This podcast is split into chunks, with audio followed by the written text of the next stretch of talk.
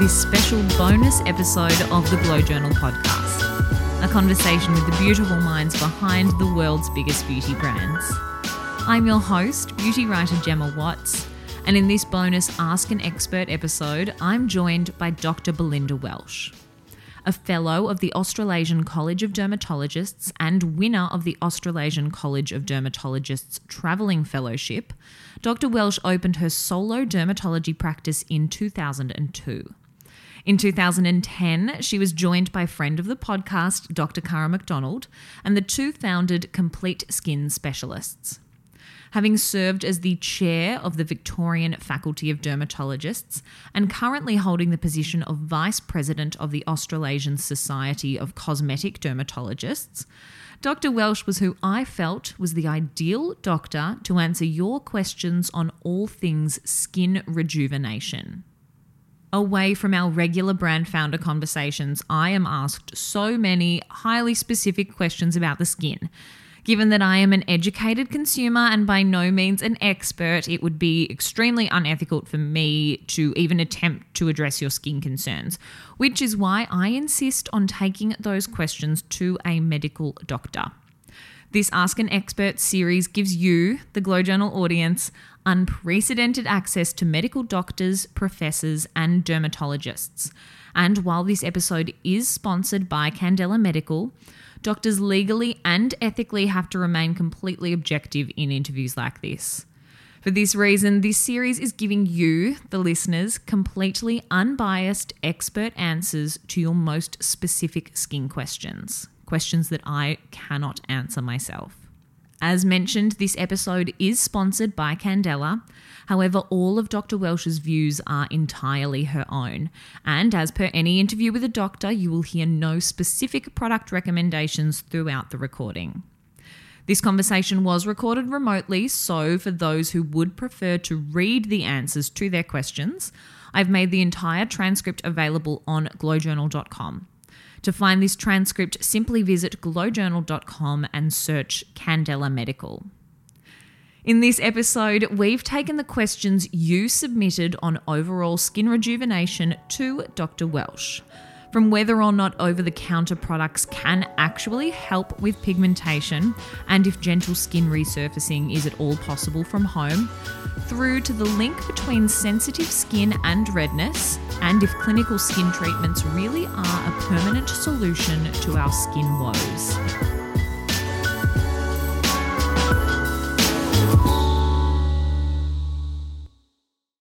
A broad one to begin with. A listener has asked when dermatologists talk about skin rejuvenation, what does that actually mean? Fabulous question. Fabulous. We, we do sort of talk in these broad terms, but rejuvenation is just a word that describes renewal, to make younger, and so, you know, when we're trying to rejuvenate somebody's skin, we're just simply trying to improve its quality, its texture, to make it more youthful. And for most people, that is addressing the signs of sun damage. And for some people, they don't show up for a while, for others, they start pretty early. And so that's effectively what we're trying to do is to freshen up your skin. So, what are some of those signs that the skin might need a bit of rejuvenating? The most common signs of sun exposure or sun damage tend to be the development of um, pigmentation.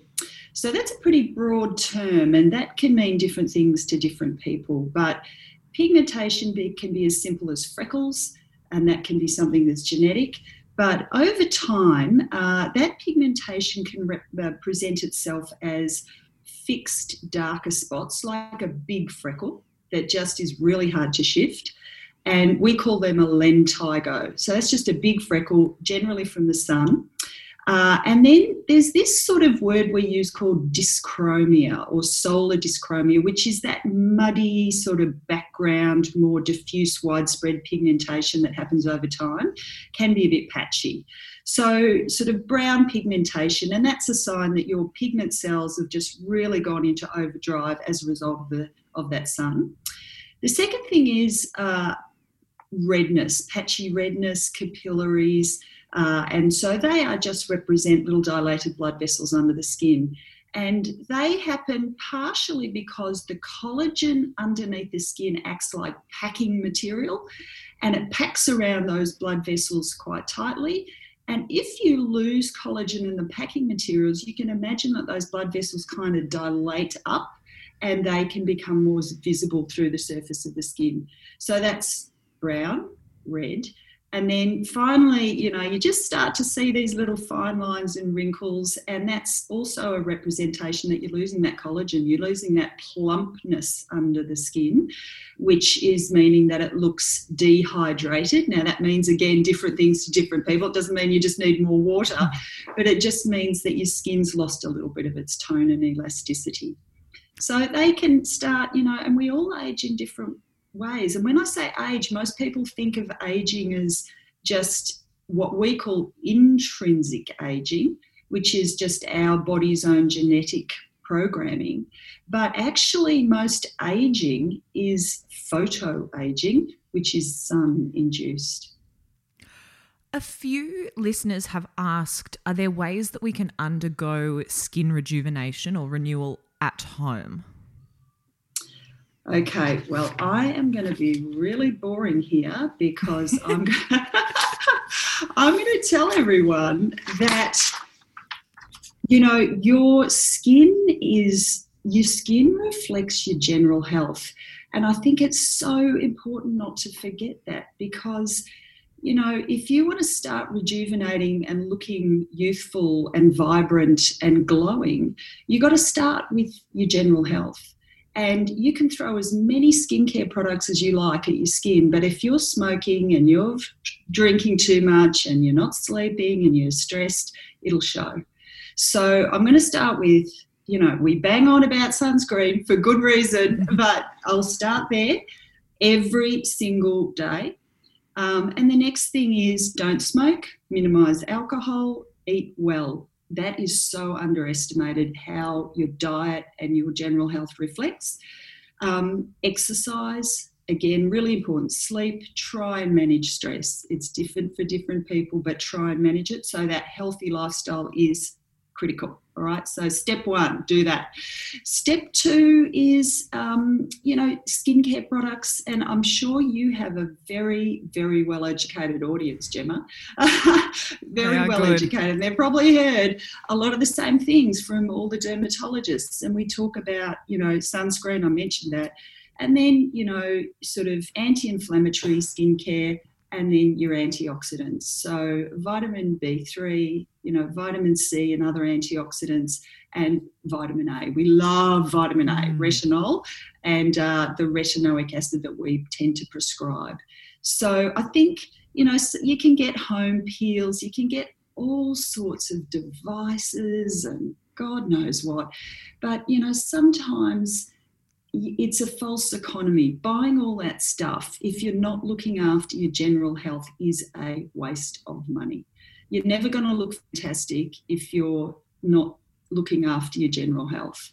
So I would say do all those things, have a pretty simple skincare regime, incorporating those those active products, and you're well on the way. Another listener has asked this is, you know, further to what we've just talked about, but she's asked, is there a way that I can gently resurface my skin at home a little more intensely than just using a scrub or AHAs and BHAs? Or is it best to visit a clinic for anything beyond just exfoliating? I think that's a great question. And I my my gut feeling is to say visit a clinic mm-hmm. because one of the big things that we see, and I, this, I might bring this up again a bit later on, is that a little bit's okay. We all have this, the skin is accessible, right? Mm-hmm. so we all have this sort of feeling that if a little bit's good, geez, more must be better. But it really doesn't work like that. And a lot of the time when I'm seeing people, they've actually overdone it you know, they've kind of launched and thought, well, I am just going to go for it and peel and resurface. And actually have ended up with a dermatitis or inflammation as a result of that. So, more is not always better. Now, some people's skin can hack it. You can throw a lot at it and they'll really tolerate it quite well, but others and most actually don't. So, I would suggest that if you're wanting something a little bit stronger, for example, some peels, which is usually the next step, um, I would suggest get it done with uh, a skincare professional. And that way, you'll just avoid getting yourself into trouble by over resurfacing, which for most people kind of ends up being exfoliating, whether that be mechanical or chemical, and then thinking, oh, now I've got a problem, I better do more.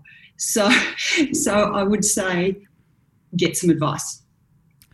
While we're still on home care and topicals, the three things that popped up the most when I asked our audience to submit questions were the treatment of pigmentation, so melasma, dark sunspots, uh, the treatment of redness, and also just a general lack of glow and that kind of brightness in the skin. A lot of people were dealing with a really kind of dull, lackluster complexion, which I think is so common coming into winter. Do we mm. need to treat those three concerns individually? Uh, look, it depends. I think possibly. Some people might have these individually without the others. Uh, but usually, when you're treating one, you can help the others. So it's a bit of a tough question because, as a dermatologist, a thousand things run through my mind in terms of possible diagnoses. And look at the end of the day that is the issue is that you need a diagnosis for what's going on. And you know if you're sort of constantly trying to use products to fix these things without knowing what the true problem is you can end up getting yourself caught. So i think if it's primarily pigmentation um, you know there definitely are products that are more geared to pigment and they tend to be um, products that are anti-inflammatory, so niacinamide, and then your antioxidants, sort of kojic acid, uh, arbutin, vitamin C. Um, unfortunately, we always keep telling people what to look for in their skincare ingredients uh, in their products, but that is the reality. So, um, those sort of products are very good for pigment. And melasma, as I'm sure your listeners well know, is notoriously hard to treat. Mm-hmm. Um, you know, anyone who knows anything will be very realistic about that. So it's sunscreen, active products, as I mentioned, and then sometimes we just need prescription treatments to shift it. Melasma can be in the top layer of skin, so sometimes you can have success with topical products to shift that and peels. Other times, it can some of that pigment can be a bit, little bit deeper, so that is very hard to treat. So I usually recommend starting with those skincare products. Then we might go to prescription creams containing hydroquinone. Kojic acid is very good, so I think if you can find something with kojic acid, that's that's very helpful. Um, azelaic acid is something people can also find over the counter. Um, so that's uh, worthwhile adding in. And then, of course, uh, you know, we will use uh, peels and sometimes even oral medication for melasma, which we're using a bit more of. Lasers are fraught with difficulty, and I don't usually look. Usually, I don't recommend lasers at all. So I'm sure you've had many topics on melasma, but we we try and stay away from lasers because even though you can get early improvement, sometimes it will bounce back and it's not a long term fix. So it's money that is not worth spending often in the long term. Um, so, dark sunspots, sometimes all the skincare in the world will not shift those, and we need to use uh, other modalities in the in our clinic to shift them. They are very hard to treat. You can lighten them a little bit. Mm-hmm. Um, redness, there's many causes for redness, and sometimes it just represents inflammation, sometimes it may be capillaries. Capillaries cannot be moved with skincare. Uh, we need to laser those to improve them. So uh, I, I, wouldn't recommend trying for a long time to remove capillaries with any type of skincare because it just doesn't work. general lack and glow and brightness. That's a good one. I think, you know, it depends on your age too. Look, one reason that your skin might be like that is because your general health's not well, mm. not good. And I think that is usually number one. So, you know, you just got to think about that. Smoking is diabolical. The next thing is, I think if it's if you're pretty well and you've just got a, a general lack of glow, the alpha, alpha hydroxy acids, you know, that just a little bit of chemical re, uh, exfoliating is very nice, um, and they can often give you a bit of an instant lift. Important to sort of keep moisturising so you don't dry your skin out too much. But um, overall, those those gly- the uh, AHAs, glycolic lactic acids, a little bit of beta salicylic uh, beta AHAs, which is beta hydroxy acid, sorry, which is the um, salicylic acid also helps to sort of get you some gentle exfoliation. So that's probably a pretty good place to start. Sorry, Gemma, it's a very broad question. It's hard oh, to sort of address it. all those things in the one. Oh, do not apologize. The more in depth, the happier I am. So, we've touched on some ingredients there. In the same vein, a listener has asked, I love this question can over the counter products actually help with pigmentation, or do I need the stronger stuff? Yeah, look, I think that's a pretty realistic question. Yeah. Um, and you know it is good. Look you, you can you can help fade it a little bit. And there's no doubt we've had a lot of success with people just improving their skincare with over-the-counter products and appropriate stuff and also using it regularly. Mm. you know i think you've got to commit. And that's the other thing you know you won't see results in two weeks. Don't be sucked into that. You need to hang in there for three months, six months, because it really does take time. So that's sort of the first thing to do is hang in there. But if you get to sort of four or five months and you are not seeing any improvement, you've chosen all those ingredients and you've stuck at your routine, that's when you need to go, right, I need some help. And number one, I need a diagnosis. And number two, based on that, then we need to decide what's best to, to do. Because, you know, melasma absolutely is usually going to need that next level prescription. You can get a 2% hydroquinone cream over the counter, mm-hmm. but that's as much as we're, you know is legally able to be um, dispensed by chemists. Beyond that, you know, it's a prescription item. And you know, often uh, for let's say melasma, I think it's better if we put a name on it. So if we're mm-hmm. talking about melasma, we need to usually use hydroquinone, which is our go-to at about four to eight percent, but we usually sit around four or five percent, so it's not irritating.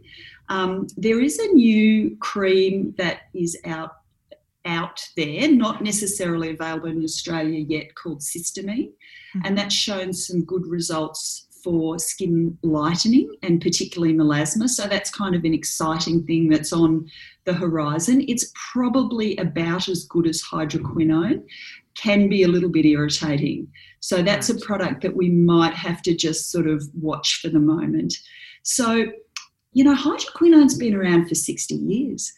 And frustratingly, we still struggle to find a really good cream that is able to lighten to quite the same degree.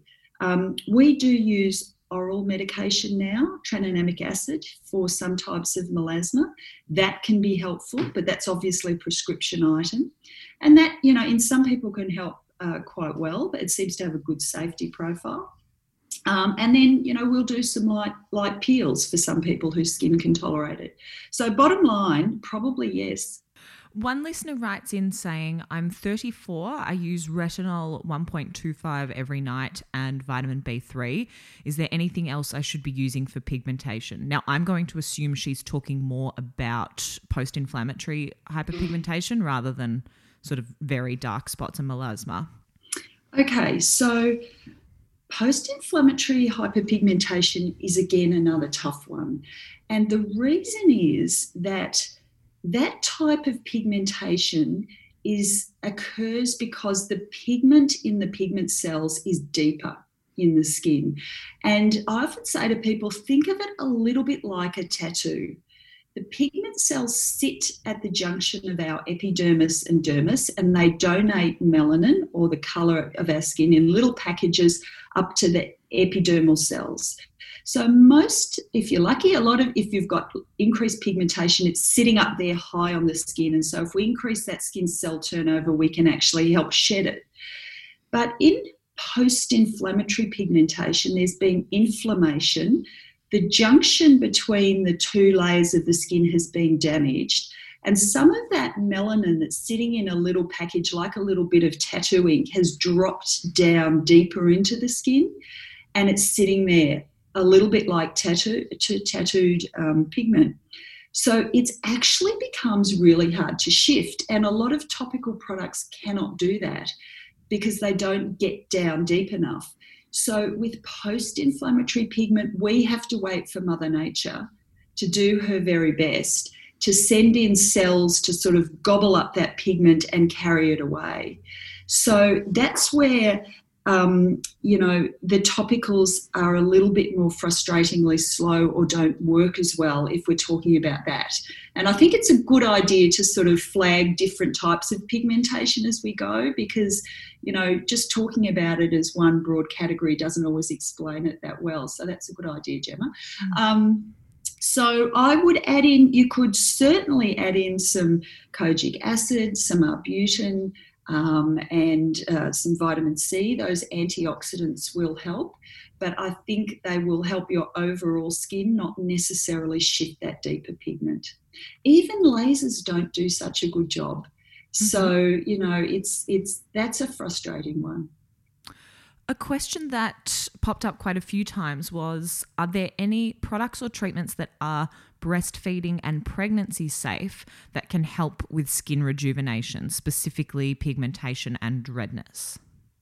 Okay, so number one, I'm always going to say sunscreen. So you can definitely use a sunscreen while you're pregnant. Mm-hmm. Um, with pigmentation, uh, the vitamin B3, niacinamide, um, and is actually very good as an all rounder. It helps with pigmentation, but it also helps as an anti inflammatory. So, if there's a little bit of redness there from inflammation, then that's a good one. Um, azelaic acid is another one that's over the counter and available in a number of products. Uh, kojic acid, again, is quite good um, and safe in pregnancy.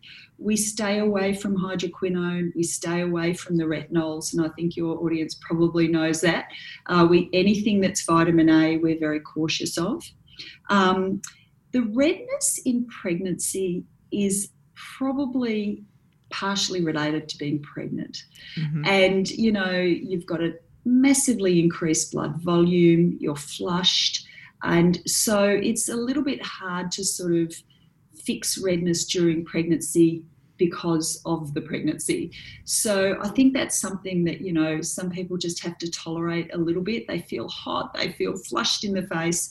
And so, you know, creams that will help settle inflammation like B3 is definitely worthwhile. But also to just be aware that when you're pregnant, your skin is changed and there's no way of predicting what it's going to do in any one person. Some people's skin glows and they've got this sort of wonderful pregnancy look, and others just end up with acne and they flush. And you know, it's that it depends very much on your genetics, and it can change from pregnancy to pregnancy.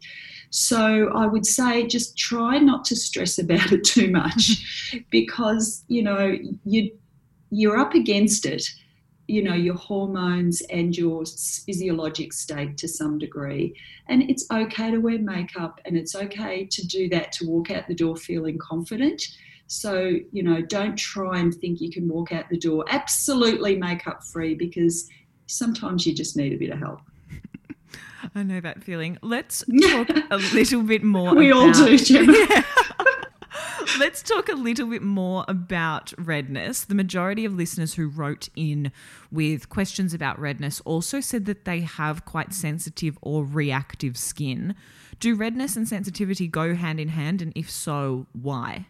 Well, they absolutely can go hand in hand. And, and sensitive or reactive skin and redness, often that redness represents inflammation. And, um, you know, any anywhere on our skin when it becomes inflamed, it becomes red, and especially on the face because there's lots of blood vessels, we flush very easily. So I think that that group do have to be really careful with what type of products they put on your skin. And, you know, we're all out there searching for that one thing or that group of products that's going to magically fix what our problem is. Um, but the, the key is not to overdo it if you've got reactive skin. And, you know, sometimes less is more in this group. You've just got to pare it right back and use a cream based cleanser that's not drying you out and not stripping the oil out of your skin. And then use a, you know, a gentle moisturizer. Start with that. You might find you can add in products with vitamin B3, anti inflammatory um, but I'd sort of recommend if you've got that type of skin, staying away from too many actives. You know, antioxidants might be tolerated. Vitamin C can be a little bit irritating for these people, this group, but you know, the stronger products that are going to act as exfoliants, you might want to stay well away from. Um, there's a lot of reasons why you can be red, and some people often have skin conditions that they don't realize. And they can have things like seborrheic dermatitis or low grade rosacea or um, you know keratosis pilaris. All these conditions can contribute to that sort of skin. And unless you have a diagnosis for what that is and you might need some medical treatment you'll often find that you really will struggle to find any skincare that will fix it. Less is more though. Don't irritate it. It's my key I imagine there will be a bit of an overlap in this question and the last, but what are your biggest recommendations for reducing redness? I've had a listener write in saying that she wants to go foundation free, but people keep asking her if she is sunburnt. I think that group that's a that's a really common um, group that you know have that persistent background fixed redness, so that sort of constant background flushy look with what we call transient flushing on top of it. And often that tends to be a little bit of rosacea. Rosacea is incredibly common, um, you know, especially in Celtic skin. And by Celtic skin, I mean sort of Northern European, pale, fair skinned people.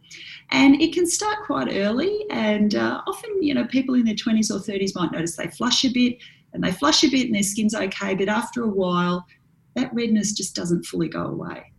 And you tend to have to use just that little bit more makeup to cover it. And then people are saying, Are you sunburned? What's the problem? And it gets really frustrating. And the minute they say to you, oh, you look a bit red. Well, there you go. You're fully red because you're flushed and you're self-conscious about it, and that can be really, really quite, um, quite psychologically upsetting for a lot of mm. people. So. Uh, I think for that group, if we're diagnosing that as a bit of erythematotelangiectatic rosacea, vascular laser is really very good for that group of people. And it's a very safe, in the right hands, vascular lasers, very safe, very effective. You might need two or three, up to four treatments, and we can control that type of redness very well. The second thing I say to people in that group is going makeup free is nirvana. you know, we all want to be makeup free and just a little, little bit of tinted sunscreen and off we go out the door. But look, unfortunately, if you want to have your skin, it depends on what you want. But if you want to have flawless skin that looks fabulous, we all have to use a little bit of makeup. And I try and just say to people, you know, we don't all have perfect skin that can, you know, cope with no makeup. And also, especially if you have redness, it'll fluctuate during the day. You know, mm. there'll be times when you're fine, but there'll be times when it'll flush up because you're hot or you're a little bit stressed or there's emotion. And you will want perhaps a little bit of foundation to give you that confidence that it's not that visible. So I, I try and be a little bit realistic about the whole makeup free situation terrific, but um, we all need it. I mean, look, I I really battled with rosacea myself for many years, and I I would say that I understand the effect it has on your mental health mm-hmm. and you know your confidence and your self-esteem. I've got it under great control now. We can't cure it but we can control it. But you know what? I still flush and i still walk out the door i think my skin's pretty good but i still walk out the door every day with that bit of makeup over my nose and cheeks because i know that if i see it flush or somebody says to me gee you flushed it sets off this sort of flushing response that then mm. actually makes it worse and it's subconscious. So if you can control that by having that bit of confidence, I think it's helpful. You've given me a perfect segue into clinical treatments. I had a number of listeners write in with questions about laser, with one listener asking, is laser or microneedling a better investment for skin rejuvenation? Great question. And you know, this is confusing for everybody. I think it very much depends on your age and the degree of sun damage you've got. So, if you're younger and you've really got pretty good skin and you just want a little bit of a tone up, microneedling's fine. Um, but microneedling doesn't always give dramatic results.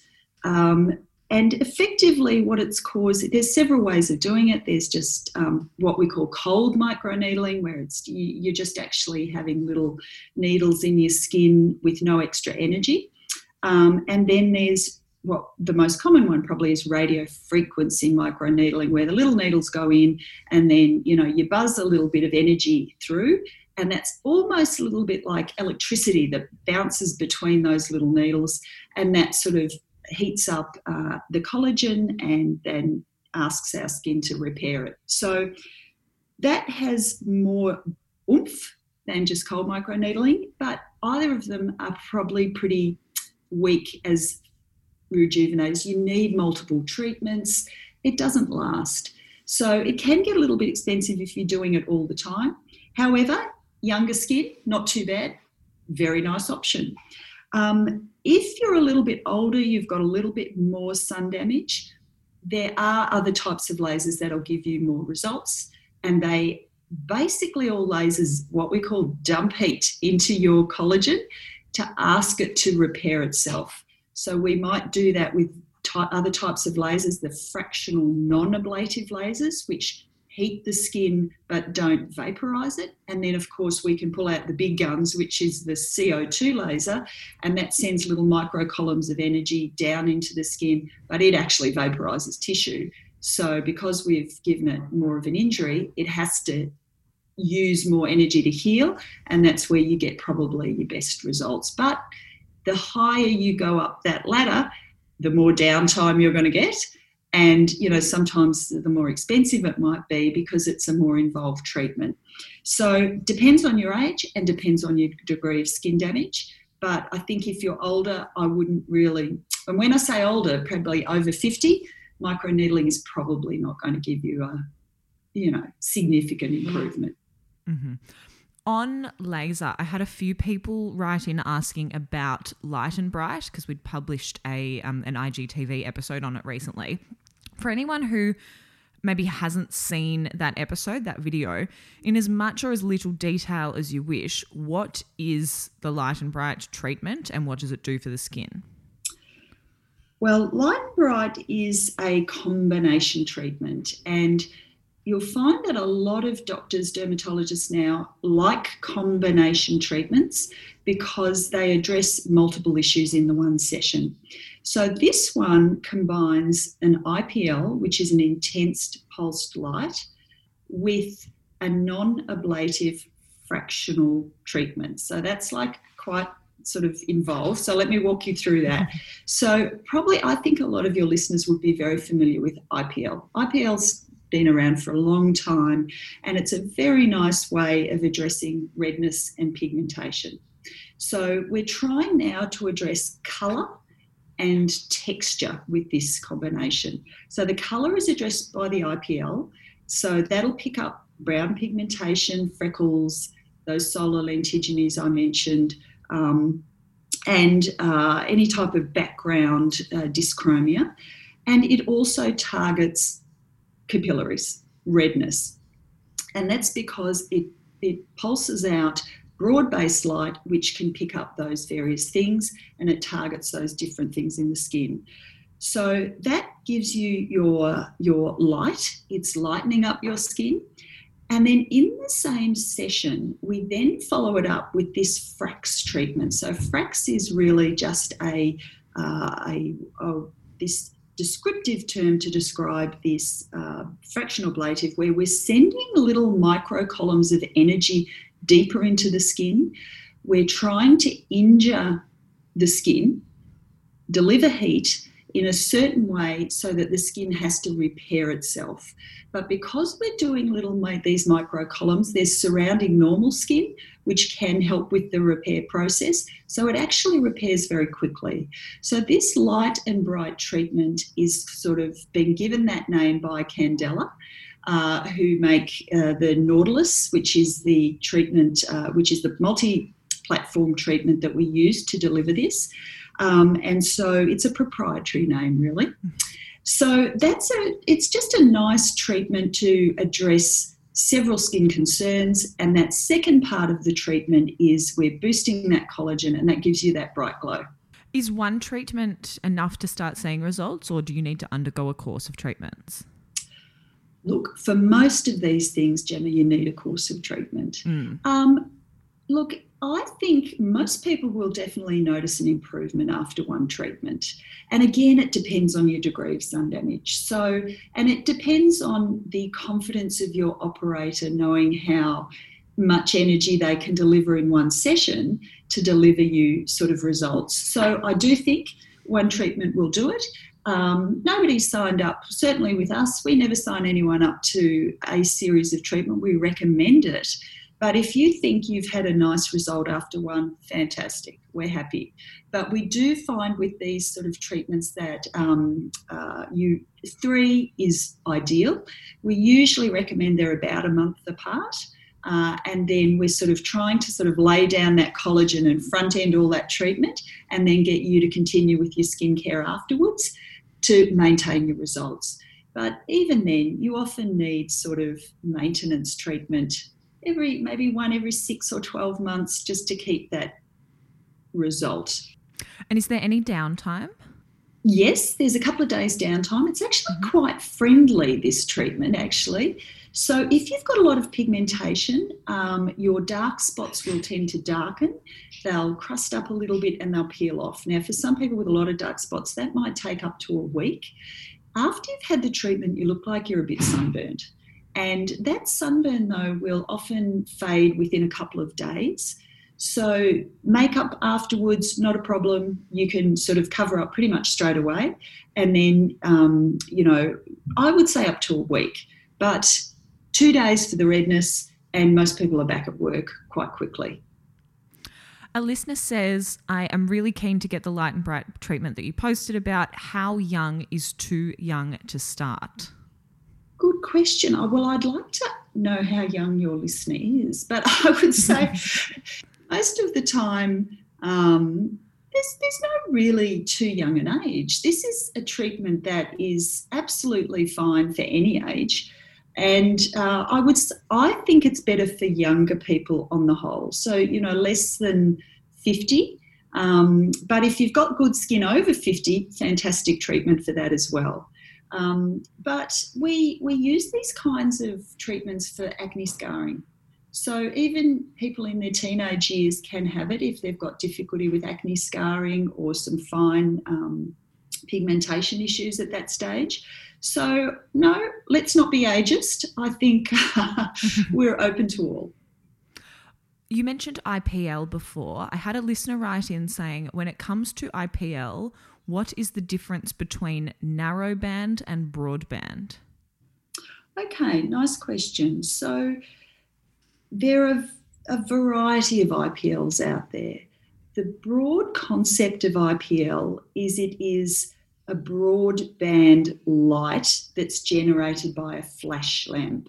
So it's light of multiple wavelengths that we direct to the skin to target diff- multiple issues in the skin. So what gen- and that makes them different to a laser because a laser is one single wavelength of light. So they are a bit different in the technology. So IPLs, we can utilize that broadband light to do different things selectively by having filters in an IPL that only selects or cuts off different wavelengths.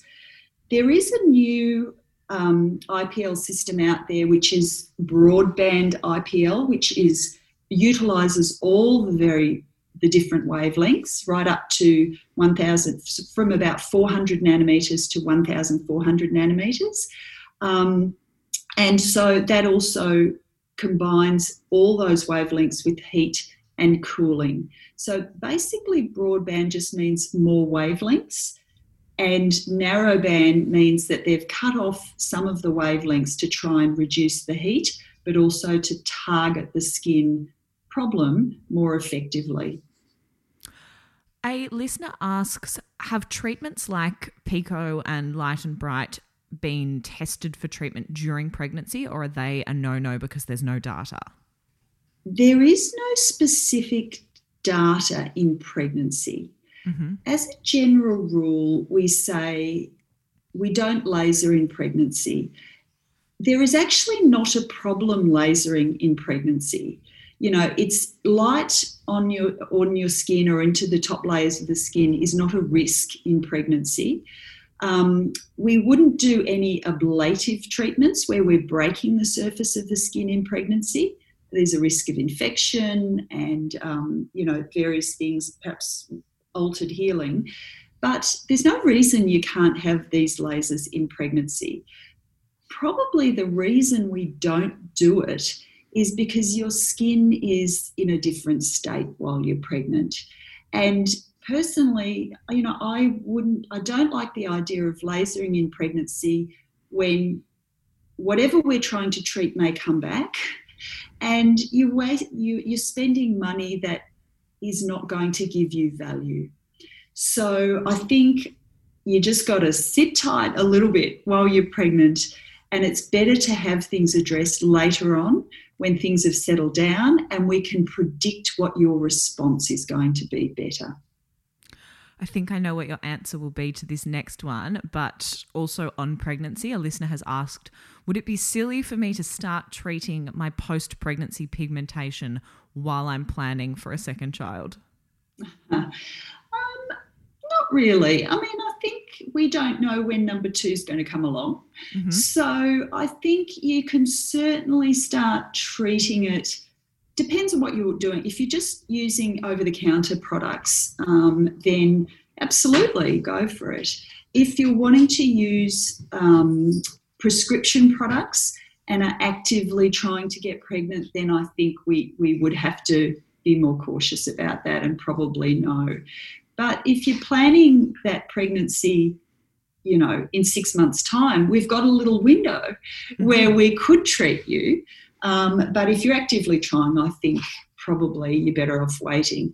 The more sunscreen you can put on, the better. And here we are being boring again. But look, I think that that is your key. And definitely look for those products um, that uh, help pigment that I mentioned before and go for it. A lot of people submitted these last two questions for you, so this might be a nice place to wrap up on. What is your number one piece of advice for preventing and prolonging the need for skin rejuvenation ahead of time? And what is your number one piece of advice for healing or treating that pigmentation once we've already got it? Okay, terrific answer, you know, questions. Prevention, my one piece of advice here is sun protect as much as you can. Have a healthy lifestyle. This is the most important thing that you can do. Don't smoke, don't drink too much, exercise, eat well. That will trump anything else you can do. Choose, you know, your skincare wisely, but don't overdo it. You know, it's okay. More is always not better. And if you can, get a retinol in there somewhere. The second thing is, you know, if you've got problems, I honestly think the best thing you can do is get a good diagnosis, Gemma, um, because often people end up for a long time battling away, spending a lot of money, trying to improve things that they may not realize they've got, and making it worse. So, my one piece of advice is if you're really struggling with a problem with your skin, try and get yourself some good advice, whether that be a skin professional, start with, you know, a dermal therapist, but if you're not winning and it's not improving, try and see a GP and then perhaps a dermatologist if you need to. It'll just avert a lot of angst. That was Dr. Belinda Welsh dermatologist and co director of Complete Skin Specialists, who you can find on Instagram at Dr. Belinda Welsh and at Complete Skin Specialists. You can discover more about Candela Medical at candelamedical.com forward slash AU or on Instagram at Candela Medical ANZ. To read this interview, you can visit glowjournal.com, and for more beauty news, you can find me on Instagram at gemkwatts or at glow.journal. If you liked this episode, please do not forget to subscribe, rate, review, and share so other beauty lovers can find us. I'm Gemma Watts. You've been listening to the Glow Journal podcast, and thank you for joining me.